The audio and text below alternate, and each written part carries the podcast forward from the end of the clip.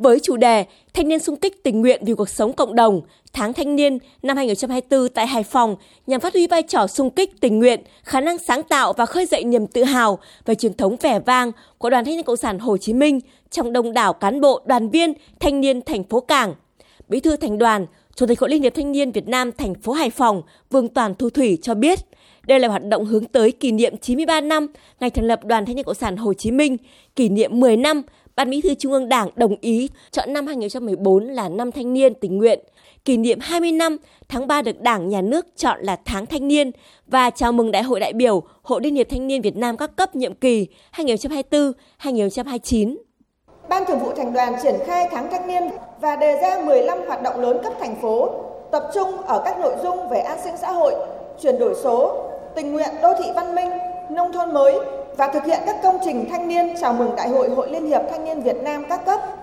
Với tinh thần nhiệt huyết của tuổi trẻ, phát huy truyền thống trung dũng quyết thắng của thành phố Cảng anh hùng, Đoàn Thanh niên thành phố quyết tâm khắc phục mọi khó khăn, hoàn thành và hoàn thành vượt mức các chỉ tiêu nhiệm vụ đã đề ra của tháng thanh niên năm 2024. Ngay trong lễ phát động tháng thanh niên, Thành đoàn Hải Phòng đã tổ chức nhiều hoạt động như trao quà cho thanh thiếu nhi có hoàn cảnh khó khăn, trao học bổng vững tương lai dành cho học sinh sinh viên năm 2024 với tổng trị giá 210 triệu đồng, hỗ trợ xây dựng nhà đại đoàn kết, tặng nhà khăn quàng đỏ trị giá 300 triệu đồng trên địa bàn huyện An Dương, tặng 10.000 cây phi lao trị giá 100 triệu đồng để trồng ven biển nhằm hưởng ứng chương trình trồng 1 tỷ cây xanh vì một Việt Nam xanh.